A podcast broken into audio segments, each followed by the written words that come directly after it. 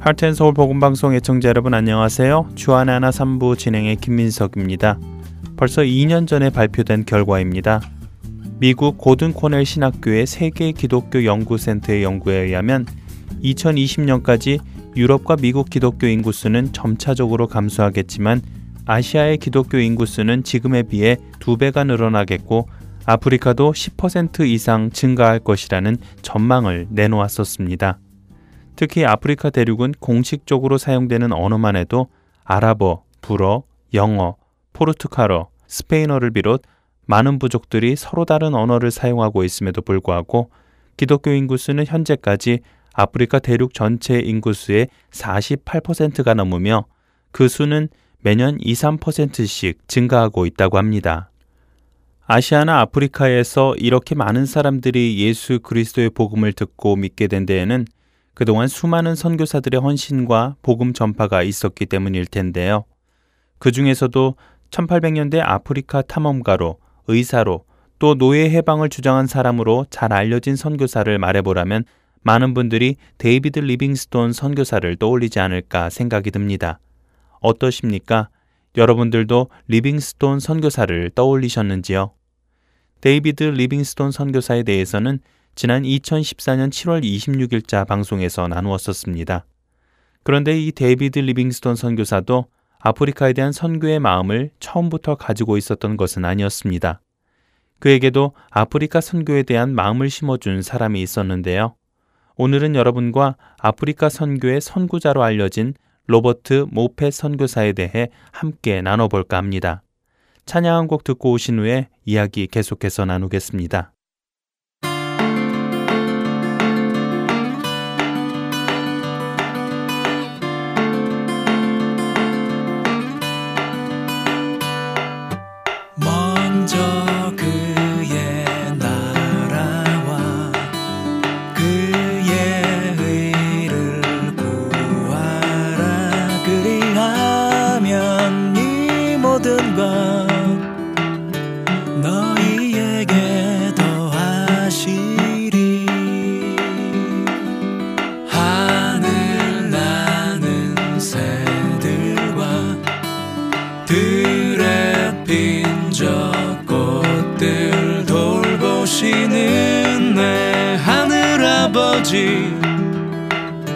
너의 가는 길 지키시네.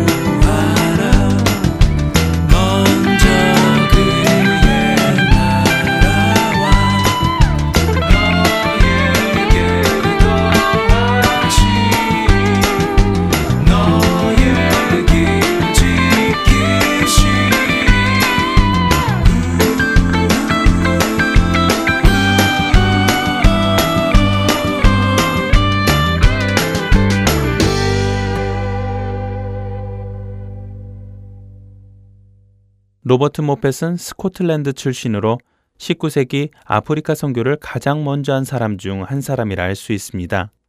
그는 아프리카 선교의 대명사로 불리는 데이비드 리빙스톤보다 이십사 년 먼저 아프리카에 들어가 예수 그리스도의 복음을 전하기 시작하였지요.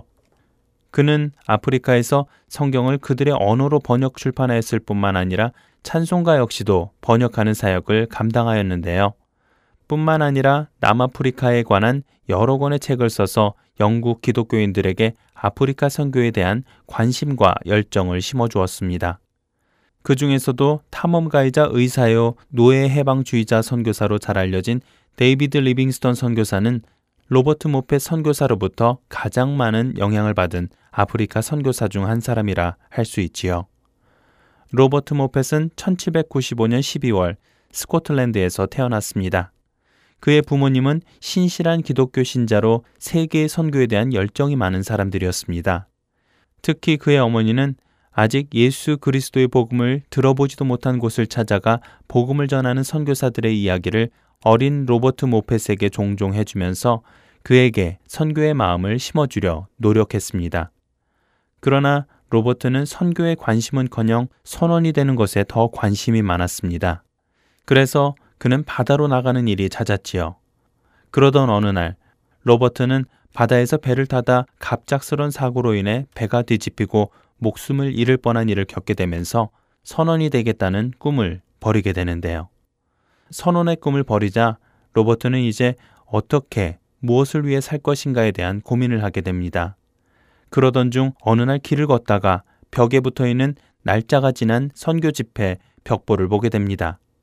분명 집회 날짜가 이미 지난 벽보였지만 모펫의 눈에는 선교라는 단어가 선명히 들어왔습니다. 그리고 선교라는 단어와 함께 오래전부터 어머니께서 들려주시던 선교사들의 이야기가 머릿속에 다시 떠오르며 로버트는 선교사의 꿈을 꾸기 시작합니다. 그리고는 곧 가슴 속에서 이런 음성이 들리는 듯 했습니다. 로버트, 너는 지금부터 나를 위한 인생을 살 수 있겠니? 복음을 알지 못하고 살아가는 사람들을 위해 너는 너 자신을 희생할 수 있겠니? 가슴 속에서 들려오는 그 음성을 듣는 순간 로버트는 갑자기 주님을 위해 살고 싶은 소원과 열정이 솟아나기 시작합니다. 그리고 복음을 위해서라면 세상 먼 곳까지라도가 복음을 전하겠다는 결심을 하게 되지요. 이때부터 로버트는 신비로운 일들을 계속 경험하기 시작하는데요. 선교사가 되기 위한 준비를 하는 동안 로버트는 선교에 필요한 사람들을 적시적기에 만나며 준비하시는 하나님을 경험하게 됩니다. 특히 맨체스터에서 사역하고 있는 윌리엄 로비 목사를 만나게 되는데요. 그와의 만남을 통해 로버트는 구체적인 선교사의 꿈을 이루어가게 됩니다. 그렇게 해서 그는 런던 선교회의 지원으로 천팔백십육 년 시월 스물한 살의 나이에 영국을 떠나 아프리카로 선교를 가게 됩니다. 그리고 약 삼 개월간의 항해 끝에 그 다음해인 천팔백십칠 년 일월에 아프리카의 남단 항구 도시 케이프타운에 도착합니다.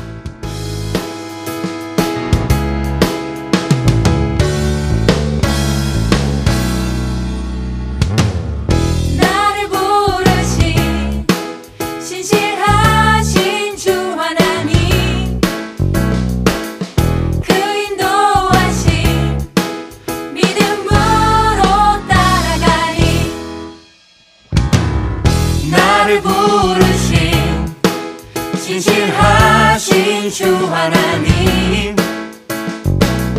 그 인도하심 믿음으로 따라가리 나의 힘과 방법 모든 건 내려놓고 믿음으로 주만 따라가리 나의 작은 작은 너를 오 주님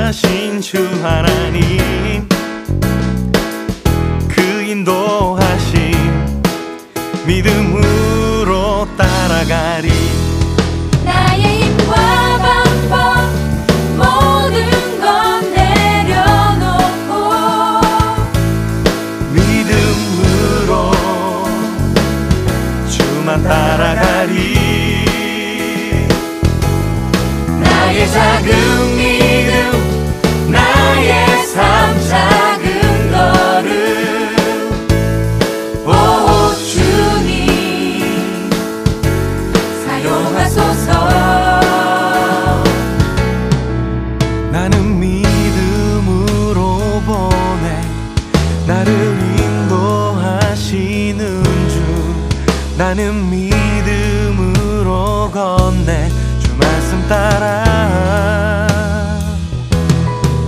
나는 믿음으로 보내 믿음으로 나를 인도하시는 주.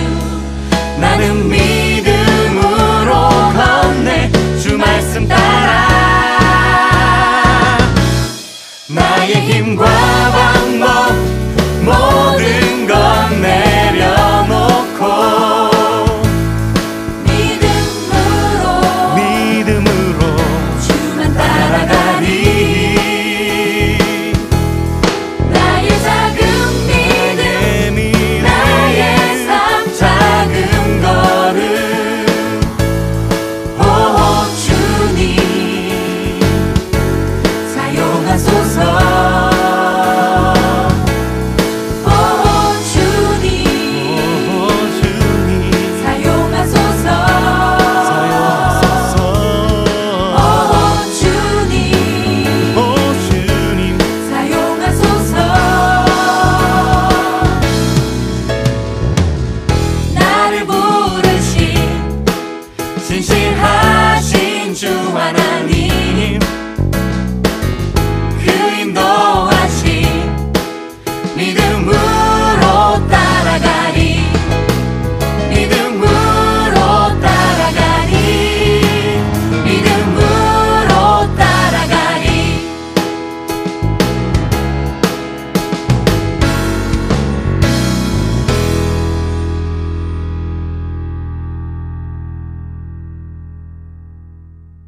삶 속에서 일어나는 일들을 통해 그리스도인이 세상을 어떻게 살아갈 것인가 생각하게 하는 최충희 칼럼 시즌이로 이어집니다.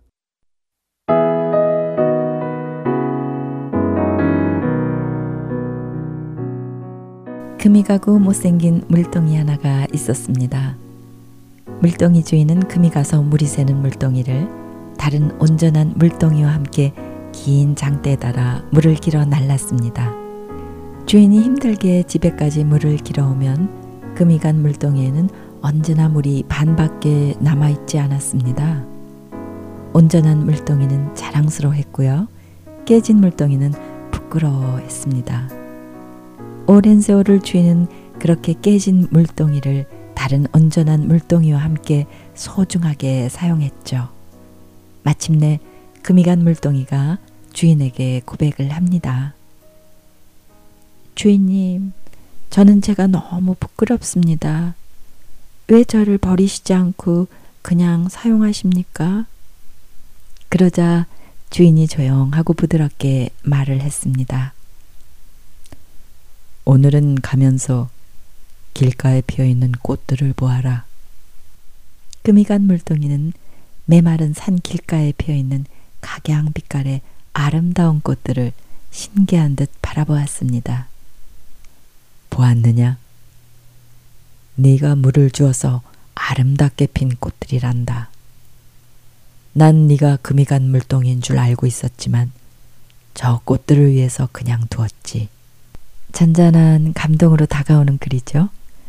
저는 이 짧은 글을 읽으면서요, 주님께서 이 땅에 오셔서 가까이 하셨던 사람들을 하나 둘 떠올려 보았습니다. 그들은 권력이나 돈이 많은 부자가 아니었죠. 학식에 뛰어나거나 스펙이 화려한 사람들도 아니었습니다.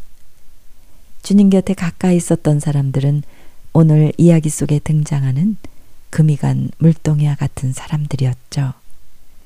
죄인이라 상종하기도 꺼려하는 사람들, 그리고 소외되고 약한 사람들이 주님의 친구들이었고, 가난하고 배운 것이 없는 사람들이 주님의 제자들이었습니다.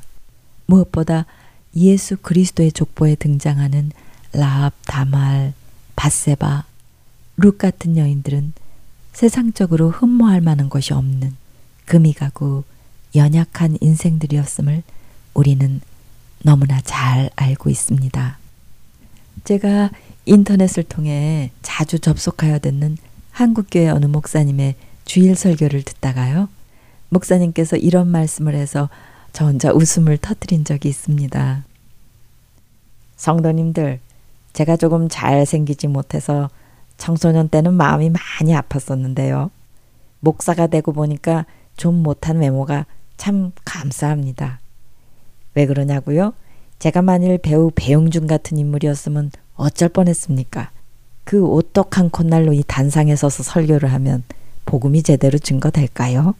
아마 여성도님들은 설교보다 아 우리 목사님 저 오똑하고 멋있는 콧날 하면서 제 얼굴을 감상하실 거고요. 남자 성도님들은 아 이 여자가 목사한테 마음 뺏기는 거 아니야? 하고 불안해하지 않겠습니까? 제가요 일이 있어서 여자 집사님들한테 전화를 해도요 전혀 문제가 없습니다. 누구야? 하고 묻는 남편에게요. 어 우리 목사님 이라고 말하면요. 응 그래. 하, 그리고 전혀 신경을 쓰지 않으니 참 감사한 일이지 않습니까? 말씀 전하면 복음만 드러나니 얼마나 감사한 일입니까? 저를 목사로 부르시기 위해 이렇게 좀 못생기도록 계획하시고 준비하신 하나님께 감사를 올려드립니다. 우스갯소리로 말씀하시는 것 같지만요. 사실 목사님께서는 그날 설교에서 요즘 한국교회의 문제 중 하나가 그 교회 목사 한 사람을 너무 내세우고 자랑하고 의존하기 때문에 생기는 문제가 심각하다고 지적하셨습니다. 진리는 안 보고 진리를 가리키는 손가락만 바라보고요. 그 손가락을 자랑하면 어떻게 하느냐고 하시면서요. 성도들에게 목사들을 너무 과대평가하지 말고 유명하다고 하는 목사가 한 말 한마디에 이리저리 움직이는 어리석음을 범하지 말라는 말씀을 하셨습니다. 자신은 정말 평범하고 부족한 것이 너무 많은 사람이라고 부족한 것을 알기 때문에 하나님께서 불쌍히 여기셔서 지금까지 사용해 주셨지만 앞으로 자신도 인간인지라 자신이 어떤 잘못이나 실수를 할지 장담할 수 없다고 하셨습니다. 그래서 하나님 꼭 붙들고 있는 것뿐이라고 그렇게 말씀하시는 목사님에게서 저는 진심이 느껴졌습니다. 그날 설교를 들으며 한 가지 다시 확신한 것은요. 아, 저 목사님은 그래서 하나님이 쓰시는구나 하는 것이었습니다.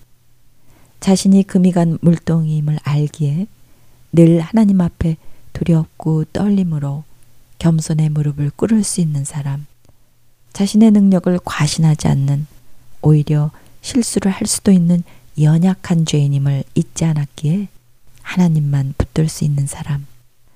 그런 사람이기에 하나님께서 저리 사용하시는구나 하는 생각을 다시 하게 된 것입니다. 제 주변에는 하나님이 쓰시는 귀한 분들이 참 많이 계십니다. 그런데 참 이상하죠? 하나님에게 쓰임받고 사람들에게 칭찬과 존경을 받는 분들이요. 다른 사람들보다 더 좋은 외적 조건들을 갖추었기 때문이 아니라는 사실입니다. 그들의 영혼이 하나님 앞에 겸비하고 자신의 부족함을 진실로 알고 그래서 하나님만 바라보는 자신이 금이 간 물동이임을 인정하는 사람들을 오히려 하나님께서 사용하시고 높여주시는 것을 목도하게 됩니다. 나 정도면 얼마든지 사람들을 가르칠 수가 있지. 뭐 나 정도로 배웠으면 대접해줘야 하는 거 아니야? 이 정도 헌신했으면 이제는 인정해 줄 만도 한데 이제는 나도 쓰임받을 준비가 다 되었는데 왜 교회가 안 알아주는 거야? 이런 마음으로 있을 때는 결코 하나님께서 그 사람을 사용하시지 않는다는 것이 너무나 분명합니다. 왜 이렇게 제가 자신 있게 말씀드리냐 하면요. 그런 경우를 너무나 많이 보아왔고요. 또 저 자신도 그런 마음으로 있을 때는 결코 하나님께서 저를 통해 일을 하시지 않으신다는 것을 정말 절실히 경험했기 때문이죠. 하나님이 쓰신 사람들은 모두 광야의 시간들을 지나야 했습니다. 왜냐하면 그 시간들을 통해 자신의 실력과 능력이 무용한 것임을 깨달아야 했기 때문이었죠. 자신의 가진 것으로 하나님을 섬기겠다고 나설 때 하나님께서는 조용히 뒤로 물러나 기다리십니다. 광야의 시간은 오직 하나님만 의지하게 하는 훈련의 시간입니다. 나의 것을 내려놓고요. 하나님이 준비하신 것을 받아들이는 시간이죠. 자신이 금이 간 물동이임을 깨닫는 시간. 그럼에도 하나님의 은혜 때문에 하나님의 거룩한 일에 쓰임받는다는 감격을 발견하게 되는 시간입니다. 금이 간 물동이가 아무도 할 수 없는 귀중한 목, 길가의 꽃들에게 물뿌리개 역할을 했다는 것은 참 놀랍고 감사한 일이지만요. 버려도 마땅할 물동이를 오랫동안 간직하고 사용한 물동이 주인의 그 깊고도 넉넉한 마음이 감동으로 다가오지 않습니까? 저는 금이 간 물동이의 짧은 글을 읽으면서요, 우리 자신과 하나님의 모습이 연관지어 떠올랐습니다. 죄로 금이 간 깨진 물동이 같은 우리 인생들, 쓸모없다고 버려도 마땅할 우리를 버리지 아니하시고 끝까지 품어주시고 사용해 주시는 하나님의 깊으신 지혜와 사랑이 느껴져서요, 참 감사한 마음이 듭니다. 저는 금이 간 인생이었습니다. 죄로 인해 영원한 형벌 가운데로 떨어질 어둠의 자식이었죠. 하나님이 안 계셨더라면 절망과 좌절 속에서 버림을 받을 깨진 물동이었습니다. 그런 저를 버리지 아니하시고 하나님의 품에 품으시고 지금까지 사용하여 주시는 하나님께 감사, 그리고 또 감사를 올려드립니다. 사랑하는 애청자 여러분, 저는 오늘 이 시간 금이 간 우리 인생 그 사이로 물을 뿌리셔서 우리 인생의 길가에 아름다운 꽃들을 피어올리는 기적을 경험케 해주신 우리의 사랑하는 하늘 아버지께 감사와 영광을 올려드리고 싶습니다. 하늘 아버지, 감사, 감사합니다. 애청자 여러분, 마지막으로 여러분들께 우찌무라 간조의 짧은 글을 읽어드리므로요, 오늘 저의 이야기를 마치도록 하겠습니다. 나는 항상 나의 힘이 모자랄까봐 두려워하고, 하나님은 항상 나의 힘이 지나칠까봐 마음 쓰십니다. 나는 내가 강하지 않으면 약하다고 생각하지만, 하나님은 내가 약해져야 강하다는 것을 아십니다. 나는 나의 힘을 늘리려고 애를 쓰고, 하나님은 나의 힘을 빼려고 애를 쓰십니다. 내가 초조하여 조급해할 때 하나님은 조용히 물러서서 기다리십니다. 나의 생각과 하나님의 생각은 하늘과 땅만큼이나 다름을 기억합니다. 안다고 하나 실은 하나님도 잘 알지 못하고 나 자신도 온전히 알지 못하는 이 연약한 인생을 긍휼히 여기어 주시옵소서. 아멘.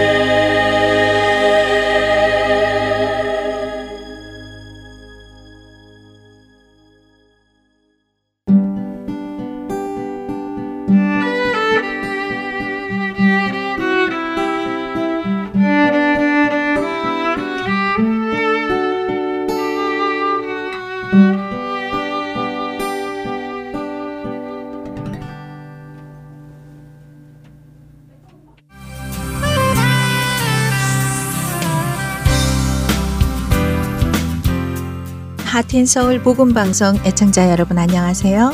저는 조지아주 아틀란타에 살고 있는 애청자이며 봉사자인 이화경입니다.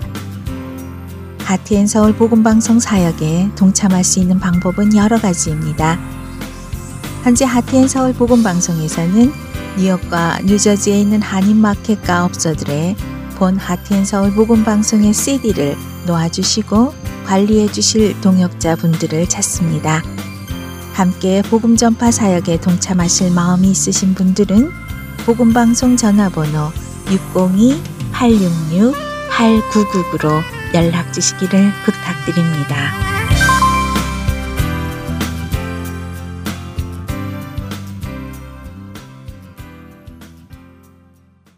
이어서 한국 극동방송에서 제공하는 성경의 파노라마 전해드리겠습니다.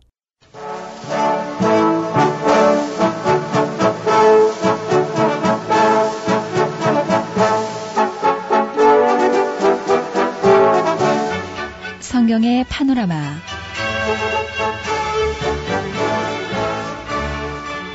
시대적으로 재구성해서 입체적으로 하나님 말씀 살펴보고 있습니다. 노우호 목사님이십니다. 목사님 안녕하세요. 반갑습니다. 김성윤입니다.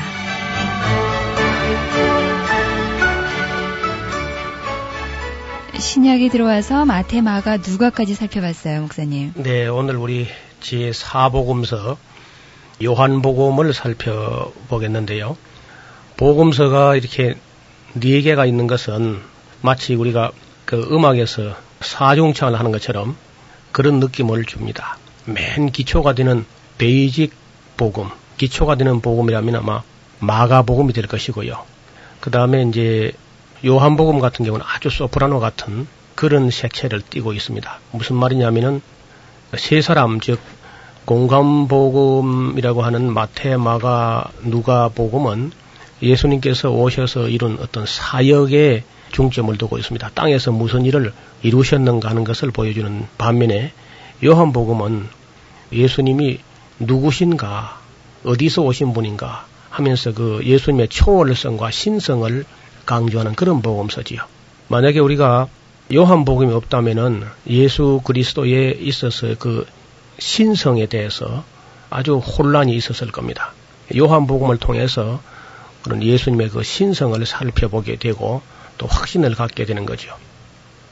다른 복음서에 비해서 이 요한복음은 맨 나중에 기록이 됐는데요. 아마 팔십 년에서 구십 년, 에이디 팔십 년 내지 구십 년경에 사도 요한에 의해서 에베소 지방에서 아마 기록되지 않았나 그렇게 봅니다. 그리고 이 요한은 다른 복음서가 이미 기록된 것을 다 알고 있었고 충분히 다 읽어보았는데, 그리고 이제 빠진 게 있겠죠. 그 앞에 사람들이 마가 복음, 마태 복음, 누가 복음 이 세 사람이 기록한 기록에도 들어있지 않은 특별한 그 중요한 이런 부분인데도 빠져있는 게 상당히 아마 있었던 걸로 봅니다. 특별히 우리가 요한은 성품상으로 베드로하고는 아주 대조적인 그런 인물이었어요. 뭐든지 그저 세밀하게 살피고 아주 매섭게 보는 그런 눈이 있어가지고 다른 사람들이 그저 예사롭게 생각했던 것을 그는 아주 냉철하게 분석도 하고 그걸 또 오래 기억하고 있고요. 생생하게 아주 묘사를 합니다.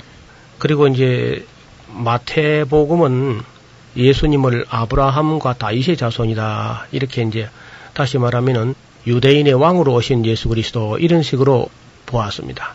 반면에 누가는 이제 그 직업이 의사였다 그러잖아요. 그러니까 이제 의사가 의학적으로 내지는 생리학적으로 가만 생각해 보니까 이게 요셉은 아무 상관이 없는 일이죠. 그 성령으로 잉태돼 버렸으니까. 그러니까 이제 누가는 요셉의 피와는 아무 상관이 없으니까 여인의 후손이다. 마리아의 족보를 챙기고 있습니다. 네. 그건 참 놀라운 일이죠. 그리고 이제 요한은 물론 예수님이 아브라함의 자손, 다윗의 자손, 여인의 자손 그 다 중요하지만 그보다 더 소중한 것은 하나님의 아들이라는 겁니다. 즉 다른 사도들은, 다른 기자들은 예수님의 인성 쪽에다가 중요한 그런 초점을 맞추고 있는데 비해서 요한은 하나님의 아들로서의 예수 그리스도, 즉 예수님의 신성을 아주 강조하는 그런 면을 보여주고 있습니다. 그러니까 요한복음은 예수님이 누구신가 하는 것을 더 중요한 입장에서 그렇죠. 기록을 했군요. 예, 누가 무슨 일을 한 것도 중요하지만 예. 그 일 하신 분이 누구시냐 하는 것이 참 중요하다는 거죠. 이 책은 예수님께서 하신 말씀 속에 자기를 나타내는, 자기를 계시하는 선포적 언어가 여러 군데 나타나고 있습니다. 한 일곱 군데 정도 자기 선포적인 그런 말씀을 구사하는데요. 헬라어로는 에고 에이미라고 하는 그런 나는 뭐뭐이다 하는 자기 선포적인 말씀들을 챙겨놨습니다. 다른 복음서 기자들은 그런 것에 대해서 별로 그렇게 관심이 없었던 것 같은데, 요한은 예수님께서 자기 선포, 즉 나는 뭐뭐이다 하는 이, 이 놀라운 말씀에 대해서 요한은 아마 굉장히 새롭게 들었던 것 같아요. 가령 이제 예를 들면은 요한복음 육 장에 보면은 나는 생명의 떡이다. 또 팔 장에 보면은 나는 세상의 빛이다. 혹은 나는 양의 문이다. 나는 선한 목자다. 나는 부활이요 생명이다. 내가 곧 길이요 진리요 생명이다. 나는 참 포도나무다. 이런 말씀을 하신단 말이죠. 우리 인간들은 일반적으로 나는 뭐뭐이다 할 게 없습니다. 아무것도. 우리는 아마 기껏 한다면 나는 죄인이다. 그 말밖에 할 말이 없을 거예요. 그것은 예수님만이 하실 수 있는, 즉 하나님의 아들로서의 예수 그리스도, 그 신성을 가지신 거룩한 분만이 하실 수 있는 자기 선포적인 그런 말씀이 나타난다는 거죠. 기적이 있었든지 또 십자가가 있었든지 부활이 있었든지 이 모든 것이 또 하나님의 사랑의 기초에서 이루어졌다 하는 그런 또 관점에서 요한복음은 기록하고 있습니다. 그리고 이제 요한만이 챙겨놓은 놀라운 또 요한 특수 자료가 또 있는데요. 가령 예를 들면 요한복음 일 장에 말씀이 육신이 되어서 우리 가운데 오셨다. 하나님의 로고스가 육신, 몸이 되어가지고 오셨다 하는 것도 다른 복음서는 아직 취급이 안 됐습니다. 그리고 이제 갈릴리 가나의 혼인잔치 사건도 다른 복음서는 없고요. 니고데모와의 그 놀라운 대화, 이 대화가 이제 마침내 하나님이 세상을 이처럼 사랑하사라는 그 유명한 구절이 나온 것도 니고데모의 대화에서 나온 거거든요. 그것도 이제 다른 복음서는 없거든요. 그리고 베데스다 못가에서 삼십팔 년 된 그 병자를 고쳐준 아름다운 이야기도 다른 복음서는 없고요. 그 선한 목자에 관한 이야기가 역시 다른 복음서는 없습니다. 죽은 그 나사로를 살려낸 사건도 역시 요한복음에만 취급되고 있고요. 포도나무 비유, 이 놀라운 비유도 역시 요한복음에만 있습니다. 대제사장으로서의 기도를 아주 길게 한 기도가 있었는데 그 기도도 역시 요한복음에만 나오고 있습니다. 그리고 이제 도마의 그 유명한 신앙 고백이지 않습니까? 나의 주 나의 하나님이십니다. 이렇게 고백했던 그 가장 수준 높은 신앙 고백도 역시 요한복음에 나오는 거죠. 그러면 이제 디베랴 바닷가에서 물고기 잡는 곳에 오셔가지고 베드로를 불러가지고 네가 나를 사랑하느냐 이렇게 물었은 이 심각한 질문도 다른 복음서는 다루지 못했습니다. 그래서 여러 군데서 또 이제 예수님을 위에서 오신 그리스도, 하나님의 아들로서 위에서 오신 그리스도를 증거하고 있고, 또 이제 요한복음 사 장 같은 데 보면은 사마리아 여자, 수가성 우물가 여자하고 나눈 대화가 있었는데 그것도 역시 꽤 큰 이야기인데 다른 복음서는 없습니다. 그 다음에 간음하다가 현장에서 붙들린 그 여인에 대한 이야기도 다른 복음서는 없지요. 그리고 이제 보혜사 성령 이야기도 다른 복음서에서는 거의 뭐 언급이 안 됐어요. 무엇보다 더 중요한 것은 새 계명을 수여하는 장면, 내가 새 계명을 주노니 서로 사랑하라, 이런 말씀도 역시 다른 복음서에는 없습니다. 그리고 이제 한 알의 밀, 썩어지는 밀 이야기도 역시 요한이 들어서 그 아주 마음에 간직했던 진리였고요. 그 다음에 이제 제자들의 발을 씻기시는 그런 장면도 다른 복음서에서는 간과하고 있습니다. 이렇게 거의 한 이십여 가지의 이야기가 빠뜨려졌는데, 만약에 요한이 이걸 챙기지 않았다면요, 우리는 크게 참 손해를 볼 뻔했지요. 요한이야말로 이 놀라운 이야기들, 다른 사도들이 예사로 생각했는데 요한은 그게 예사로운 게 아니고 그게 아주 가장 심각한 문제였고 그리스도의 신성을 증거하는 데는 아주 결정적으로 중요한 문제였다는 겁니다. 그리고 이제 이 책에서는 아버지께서 나를 보내셔서 내가 왔다, 이런 표현이 약 스물여섯 번이나 있다는 겁니다. 그리고 이제 위에서 오신 그리스도, 우리들은 보통 이 땅에서 낳고 예수님은 자신은 위에서 오셨다, 위로부터 났다, 이런 말씀도 하셨습니다. 기적 이야기도 많이 오히려 줄였는데요. 다른 복음서에서 다 이미 한 얘기를 뭐 진부하게 또 되풀이하지 않고 오히려 요한은 그 특별히 그 특색이 있다 싶은 것만 이렇게 간추려서 증거를 합니다. 가령 이제 물로서 포도주를 만들었던 그것은 사물의 질이 초월된다는 거죠. 오병이어는 양을 초월하는 것이고요. 왕의 신하의 병을 가지 않고 고친 것은 거리를, 공간을 초월하는 것이고 삼십팔 년이나 된 병자를 고친 것은 시간을 초월하는 것이죠. 또 물 위로 걸어가신 것은 자연 질서를 초월하는 것이고 날 때부터 소경된 사람을 고쳐버린 것은 타고난 운명도 초월하시는 것입니다.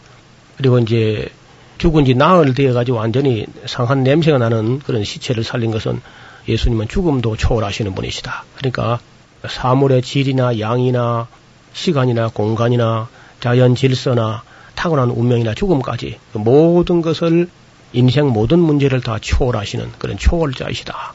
이런 관점에서 이제 요한복음이 기록되었다는 겁니다. 즉 다시 말하면은 예수 그리스도가 단순히 뭐 위대한 스승 정도라든지 아니면 뭐 선지자 중에 유명한 사람 이런 정도가 아니고 하나님의 아들 하나님, 그 성자 하나님이었다는 사실을 요한이 바로 이제 밝히 증거하는 것이죠. 그런 의미에서 요한복음의 가치는 무한한 가치를 가진다고 할 수 있겠고 적어도 앞에 있는 세 복음서 가지고는 예수님을 바르게 스케치하지 못했다는 겁니다. 적어도 요한복음이 기록되어 가지고 네 복음서 전체를 통해서 예수님을 볼 때만 우리가 예수님 참모습을 볼 수 있겠다. 그렇게 볼 수 있습니다. 그리고 요한은 아주 그 세밀하게 살피는 그런 그 안목이 있어가지고 가끔 이 시간들을 체크해놨어요. 때가 네. 제 몇 시쯤 되었더라 이런 것도 아주 세밀하게 소상하게 기록하고요. 다른 사람들은 보통 물고기 잡은 것이 뭐 힘이 많아 거물이 찢어지게 됐다 이렇게 말하는데 요한은 그걸 다 셉니다. 일백십세 마리라 음. 아주 이게 세밀하게 아주 조그마한 것도 놓치지 않는 그런 성품이 있어가지고 아마 그 성품 때문에 또 이 요한복음에 나타난 이 놀라운 증언을 하기 위해서 그런 순교도 하지 않고 천수를 다 누렸다 그럽니다. 그리고 더 중요한 것은 요한 일서와 함께 요한 계시록을 다 기록해서 신약 성경에 아주 뒷뚜껑을 완성시켜놓고 그리고 이제 하나님께 가신 거죠. 그래서 나중에 우리가 요한 계시록 뭐 따로 공부하겠지만은 어떻든 요한의 사역은 신약 시대 그 어떤 사람들의 사역보다도 더 위대한 사역이었다 이렇게 볼 수 있습니다. 물론 이제 바울 사도하고 누가가 기록한 것이 신약 성경 전체 약 오십일 퍼센트를 차지하니까 그건 대단한 사역이고요.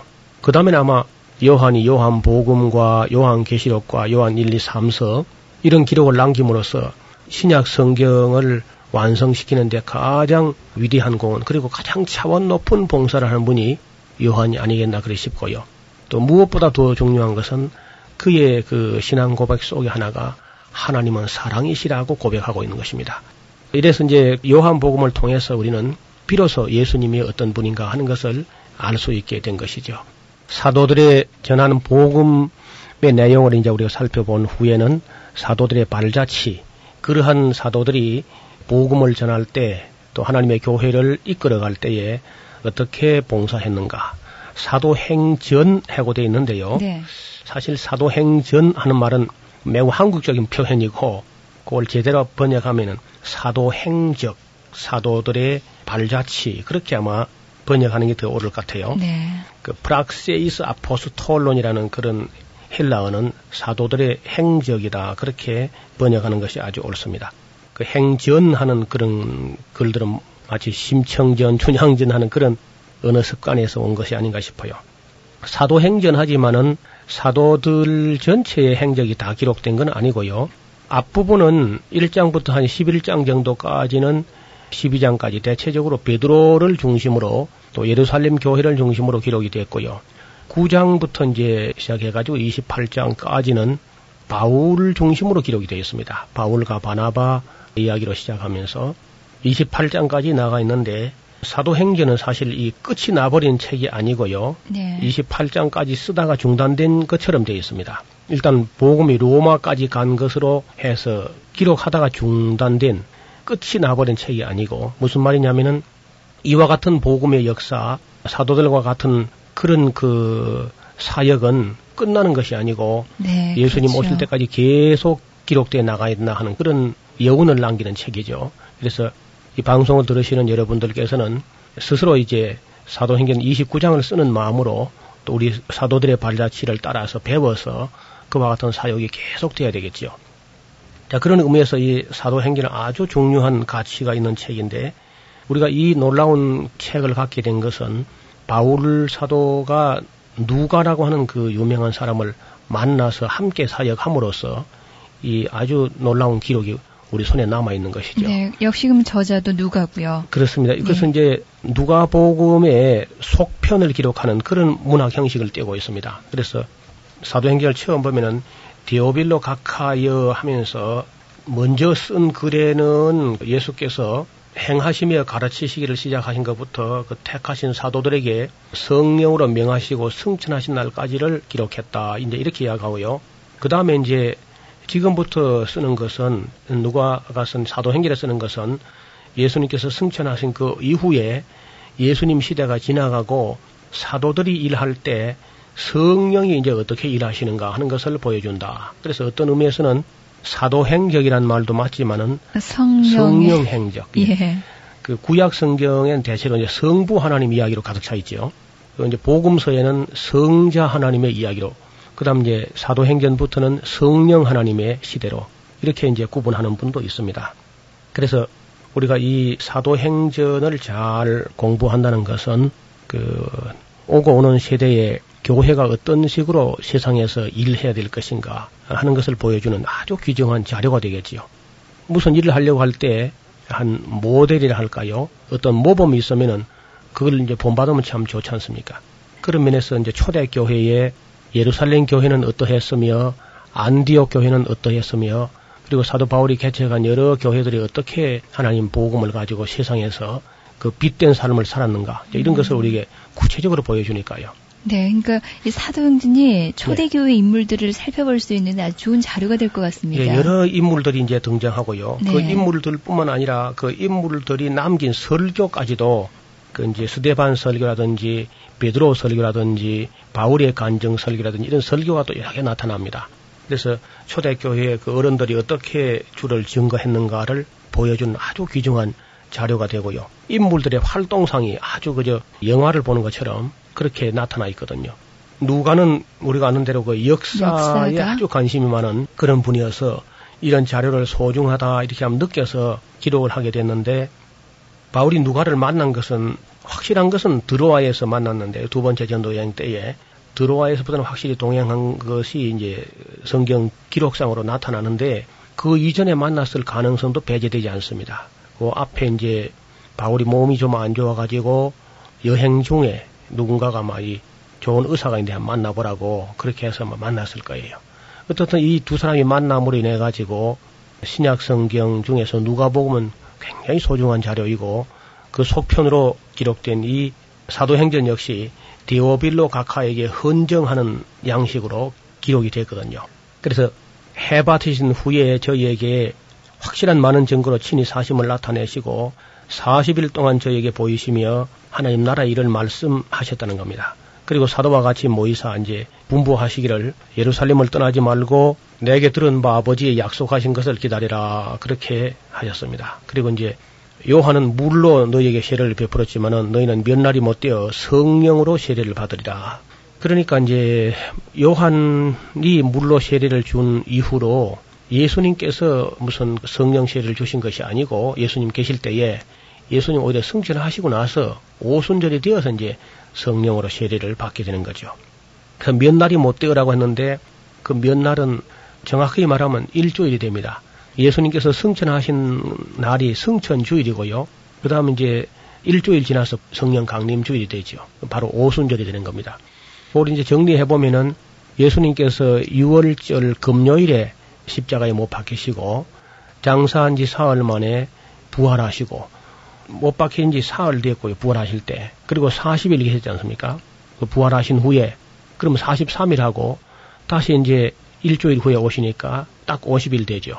음. 유월절부터. 네. 그래서 이제 오순절 오십 일 그렇게 되는 겁니다. 그러니까 장사 십자가에서 부활까지 삼 일 부활하신 후에 사십 일 그리고 올라가신 후에 칠 일 그리고 다 합해서 오십 일 해서 오순절에 예수님께서 성령으로 이제 우리 여기 임재하시는 그런 체험이 된 것입니다. 그래서 보통 이제 승천하신 뒤에 열흘 만에 성령이 내려오셨다는 그런 말을 가끔 듣는데 열흘 말이 아니고 정확하게 일주일입니다. 몇 날이 못 되어라는 말은 일주일. 그러니까 한 주간 동안 사도들이 이제 마가연의 다락방에서 기도하면서 성경을 다시 상고하면서 승천하신 예수님을 이제 본 후에 그들이 여태까지 삼 년 동안 우리가 뭘 듣고 무엇을 배웠으며 또 구약성경은 우리에게 뭘 말하고 있는가 하는 것을 완전히 재검토하기 시작한 겁니다. 부활하신 것만 보고는요, 그런 정신을 차릴 수 없었어요.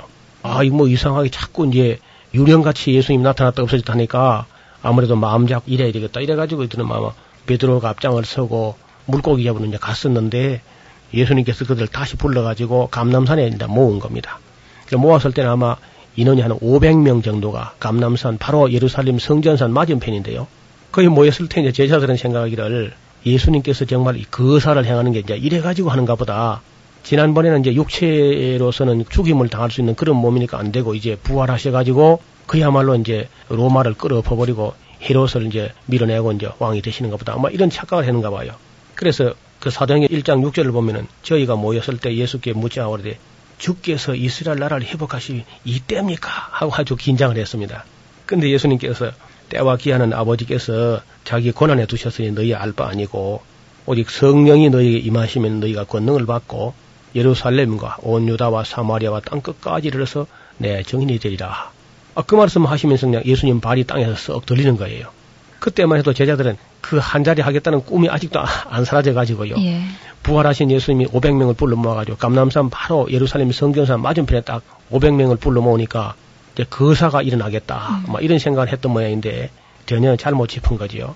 예수님은 그저 발이 하늘로 설 들리게 되고 아마 처음엔 천천히 들리다가 좀 빠른 속도로 예수님 올라가시고 바로 구름이 확 가리면서 예수님 모습이 사라졌습니다.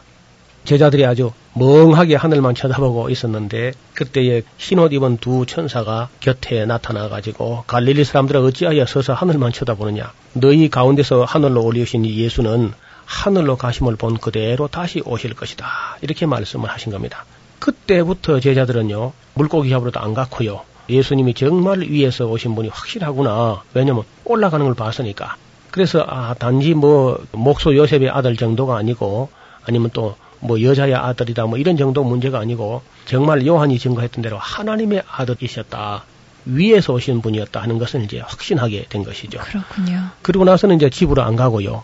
정말 일주일 동안 여태까지 우리가 하나님 말씀을 구약 성경부터 쭉 배워온 것 하며 그리고 예수님과 삼 년 동안 배울 때 우리가 무엇을 들었으며 무엇을 우리에게 말씀하셨는가. 이걸 이제 다시 기억하고 정말 우리에게 예수님께서 부탁하신 것은 무엇인가. 또 우리는 뭘 기다려야 되고 무엇을 준비해야 되는가. 이런 걸 아마 생각하면서 한 주간 동안에 이제 사도 중에 가룟 유다가 결혼되었지요. 자살해버려가지고. 네. 그래서 그 사도 한 사람 결혼된 것을 보충도 하고요. 제비 뽑아서 마띠아를 이제 얻었는데 그런 것도 보면 참 재미있게 했어요. 그 사람들이 다 결정해서 그저 사도를 보충하지 않고요. 네. 사람 편에서는 둘이를 복수 추천합니다. 예. 그리고 나머지 최종적인 선택은 제비에 의해서 하나님이 선택하도록 그런 방법을 취했는데 그건 참 좋은 방법이라고 생각해요. 저는 우리 교회에서 가끔 인사 문제를 결정할 때에 우리 사람들은 그저 복수를 추천하고 하나님이 최종적인 결정할 수 있도록 그렇게 하면 이제 아마 선거 후유증이 좀 덜하고 합니다. 그것은 사람들은 이 사람도 좋고 저 사람도 좋은데 하나님이 이쪽으로 결정해 주셨다면 뭐 사람이 할 말이 없지요. 그래서 이거 사도들이 바로 그런 방법으로 제비 뽑아서 맞대를 얻었다 그럽니다. 일단 사도가 열둘이 다시 수가 채워지고 나서 그리고 이제 제자들은 무엇을 할 것인가를 대망하고 있을 때 성령이 임하셔가지고 일단 복음이 첫째는 유대인에게 오고 또 예루살렘부터가 먼저라는 거죠. 예루살렘과 온 유다와 그리고 사마리아와 땅 끝까지라는 그 예수님 말씀대로 사도들의 이제 행적을 쫓아보면은 역시 예루살렘 중심으로 그다음 온 유다로 그리고 이제 사마리아의 복음이 나가고 나중에는 로마까지 복음이 나아가는 그런 기록을 사도행전이 기록하고 있는 것이죠. 사도행전은 이 다음 시간에 또 조금 연장해서 말씀을 드리겠습니다. 성경의 파노라마 지금까지 노우호 목사님이셨습니다. 목사님 고맙습니다. 감사합니다. 김성윤이었습니다.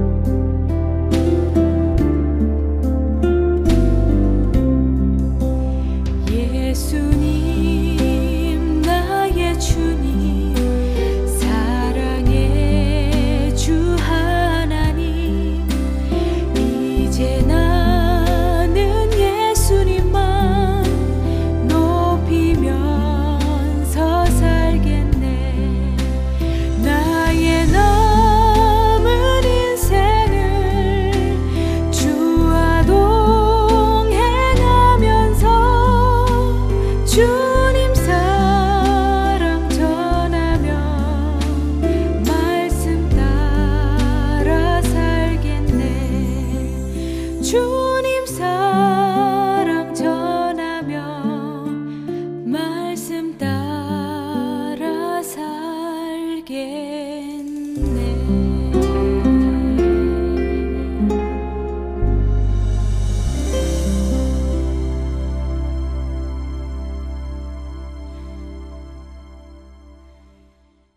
하나님의 은혜 안에 도착한 아프리카는 그가 상상하던 모습과는 거리가 멀었습니다. 당시 아프리카는 유럽의 식민지여서 많은 부분 유럽인들에게 착취를 당하고 있었습니다. 그리고 그곳을 담당하고 있던 식민 당국은 자신들의 일에 협조하지 않는 사람들은 모두 정부로부터 부당한 대우와 따돌림을 받게 했습니다. 그래서 먼저 와 있던 많은 선교사들은 노예 무역을 담당하는 식민지 당국자들과 연계하여 불법을 저지르고 있기까지 하였습니다. 이런 상황 속에서 그가 아프리카 사람들에게 복음을 전한다는 것은 사실 불가능한 일이었습니다. 왜냐하면 아프리카 사람들은 백인들로부터 심한 횡포와 착취를 많이 당했기에 그들이 전하는 예수 그리스도가 마음에 들어오지 않았기 때문이었습니다. 복음을 전하는 것은 입으로만 전하는 것이 아닙니다. 삶으로 전해야 하는 것입니다. 몸으로는 갖은 횡포와 착취를 하며 입으로는 예수 그리스도를 전한다면 어느 누가 그 예수 그리스도를 받아들이겠습니까? 하지만 이런 심각한 상황 속에서 로버트 모펫 선교사는 포기하지 않고 참된 복음을 전하기 시작합니다. 그가 어떻게 복음을 전하기 시작하였는지는 다음 주 이 시간에 이어서 전해드리도록 하겠습니다. 한 주간도 복음을 전하기에 합당한 삶을 사시는 저와 여러분이 되시기를 소원하며 주안의 하나 삼부 마치도록 하겠습니다. 지금까지 진행의 김민석이었습니다. 여러분 안녕히 계세요.